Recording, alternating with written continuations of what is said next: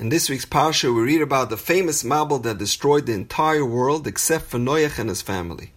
And the question is, why were they the only people spared from this calamity while his whole generation was annihilated?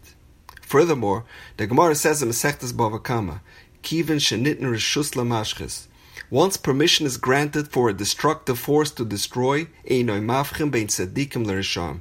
does not distinguish between the righteous people and the wicked. And not only that, and this is a frightening statement, it, he begins with the tzaddik, which we unfortunately experienced in the last year or so when so many tzaddikim were taken away from us in a time of eshchasa, in a time of din. So why was Noach safe from the Mabul while his whole generation was demolished? When there's a gzar din, when, the, when there's an evil decree to chas v'shalom to obliterate the world, then the tzaddikim are collateral damage, so to speak. So why wasn't Noach and his family part of that decree? So there's a fascinating Gemara Masechta Sanhedrin that says that Noach really deserved to be included in the punishment of the Mabul. Ella shematza He stayed alive because he was moitzi chen. And the question is, what is chen? It's one of those undefined words that doesn't have a corresponding word in the English language. So let's analyze the meaning of chen. The last pasuk in Parshas Bereshit states, "V'noyach motza chen be'enei Hashem." Noach found chen in the eyes of Hashem. The Torah is telling us it's not necessarily that Noach was such a righteous person per se. Rather, he was saved primarily because he found chen in the eyes of Hashem. Hashem had a soft spot, so to speak, for Noach. So the question is, what is so precious and elusive about chen that we are so consumed with it? And how do we acquire it? So I'd like to share with you a fascinating idea based on a principle of the Maharal. The Maharal writes that the number seven is symbolic of the natural world. Eight represents the supernatural. We live in a world of seven the world was created in seven days. The physical world operates within the framework of seven. Seven days of the week, seven continents, seven heavens, seven seas, seven colors in the rainbow, seven notes. The number eight transcends Teva. Noach and Chen have the same letters, Ches and Nun.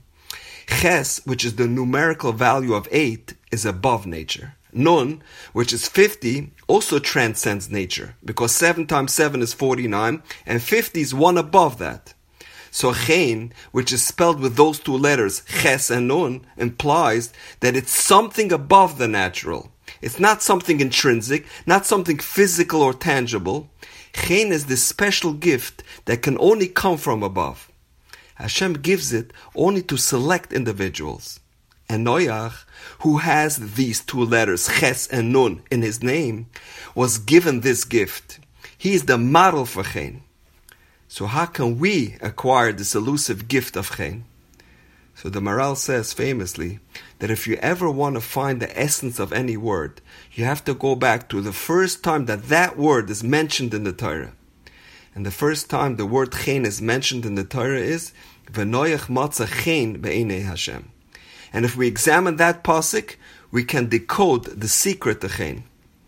V'noyach matzah Chen. Do you know why Noach received the special gift of Chen? Because Einei Hashem. He had godly eyes. He watched his eyes. If we also want to acquire this gift of Chen, if we also want to find favor in the eyes of Hashem, all we have to do is guard our eyes. There's no doubt that the Nisoin in our generation is Shmiras Einayim. Every dor has its unique challenges. When Yidden came to America, it was Shmiras Shabbos. Sometimes it's kashrus, other times it's kfira. But never in the history of the world has it been so challenging as today to guard our eyes. What took much toil and effort back in the day is accessible with one click of the mouse. And the Mishnah says, Lefum tzara agra the reward for our generation will be far greater than any pleasure that we can derive from the physical world. Rabbi Waxman tells over a story that a man once approached him and told him that he works in Manhattan and he has terrible nisyonis and shmiras einayim. So a few years ago he decided that every time he overcomes a challenge in this area, he will put two dollars in a bucket and when it fills up, he will treat himself to something special. Two years later, he had $3,000. and he went out and bought himself a beautiful menorah.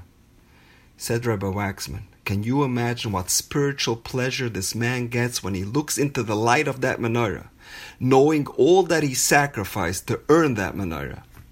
We can say that those are godly eyes looking into that menorah. Seforim Hakedoshim say, as much as a person is careful in guarding his eyes, commensurate to that, Hashem will guard him. That's how a person is moitzi chen in the eyes of Hashem. What a reward.